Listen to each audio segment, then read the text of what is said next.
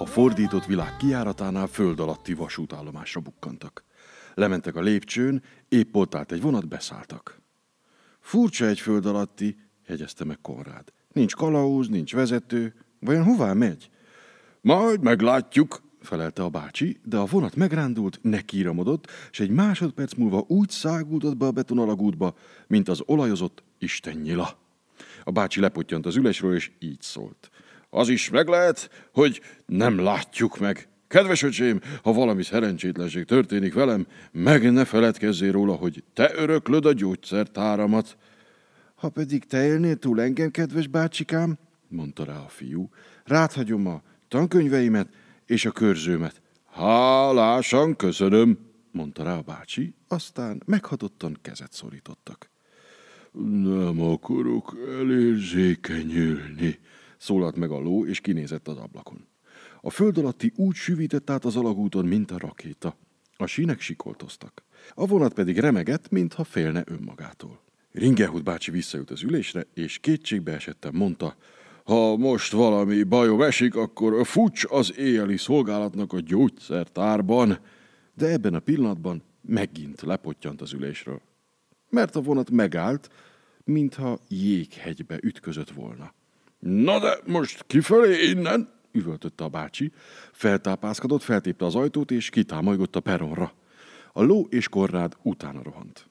Mikor felmentek a lépcsőn, és meglátták, hol vannak, a lélegzetük is elállt. Körülöttük csupa felhő karcoló. Ejha!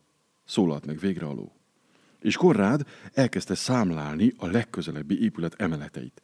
46-ig jutott, de akkor abba kellett hagynia, mert a ház többi részét felhő takarta. Az egyik felhőn ezt a vetített írást olvasták. Elektropolis, automataváros, vigyázat, magas feszültség. A ló nyomban vissza akart fordulni, és azt tanácsolta, hogy hagyják a pokolba azt az átkozott csendes óceánt. De a bácsinak és unokaöcsének esze ágában sem volt ilyesmi, hanem átvágtak az előttük elterülő nagy téren, ahol száz meg száz autó nyüzsgött. Erre Negró Kabáló is kénytelen kelletlen utánuk baktatott. Úgy látszik, itt senki sem dolgozik, jegyezte meg a bácsi. Mindenki autón urizál, értitek ezt? Konrád, aki kíváncsiságból odament az egyik kocsihoz, visszajött és a fejét csóválta. Képzeljétek csak, mondta. Az autók maguktól mennek, sofőr és kormány nélkül. Egészen rejtélyes dolog ez. Éppen fékezett egy kocsi, és megállt mellettük. Kedves, idős hölgy ült benne. Buzgón horgolt, és barátságosan megkérdezte. Ugyebár önök külföldiek?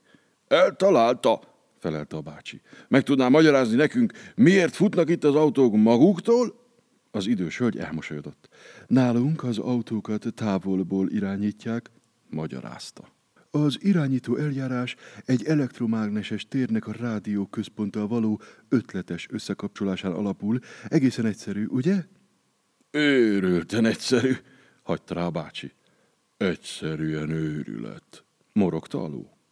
Konrád bosszúsan felkiáltott. Pedig sofőr szerettem volna lenni. Az idős hölgy letette a horgolást és megkérdezte. Miért szeretnél sofőr lenni? Hát, hogy pénzt keressek, felelte a fiú. És uh, miért akarsz pénzt keresni? faggatta az idős hölgy. Hát maga igazán furcsa, csattant fel Konrád. Aki nem dolgozik, nem keres pénzt, és aki nem keres pénzt, annak éhen kell halnia. De hiszen ezek már régen elavult nézetek, jelentette ki az idős hölgy. Itt Elektropolisban csak élvezetből dolgozik az ember, vagy azért, hogy karcsú maradjon, vagy hogy valakit megajándékozzon, vagy hogy valamit tanuljon.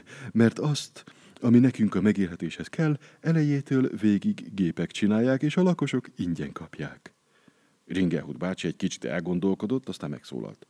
De hát az élelmiszereket csak termelni kell előbb, mielőtt a gyárak feldolgozzák, és talán a házi állatok sem dőnek úgy a földeken, mint a csom. Hát ezt elintézik a város környékén a parasztjaink, felelte az idős hölgy. De azoknak is kevés a kötelező munkájuk, mert a földművelés is teljesen gépesítve van, a javamunkát gépek végzik. És a parasztok ajándékba adják maguknak a házi állatokat és a gabonát. Kíváncsiskodott alul. A parasztok a terményeik fejében mindent megkapnak, amire a megélhetéshez szükségük van, folytatta az idős hölgy. Minden ember mindent megkaphat, mert a föld és a gép tudva levőleg többet termel, mint amennyire szükségünk van. Maguk ezt eddig nem tudták? Ringehut báncsi kissé elszégyelte magát. Dehogy nem tudtuk, felelte. Nálunk mégis szükséget szenved a legtöbb ember. Hát ez mégiscsak hallatlan, csattant fel az idős hogy szigorúan. De aztán megint elmosolyodott, és így folytatta. Na, most kikocsizom a mi mesterséges kertjeinkbe, ott a fák és a virágok ózont lehelnek, ez pedig nagyon egészséges. Viszontlátásra!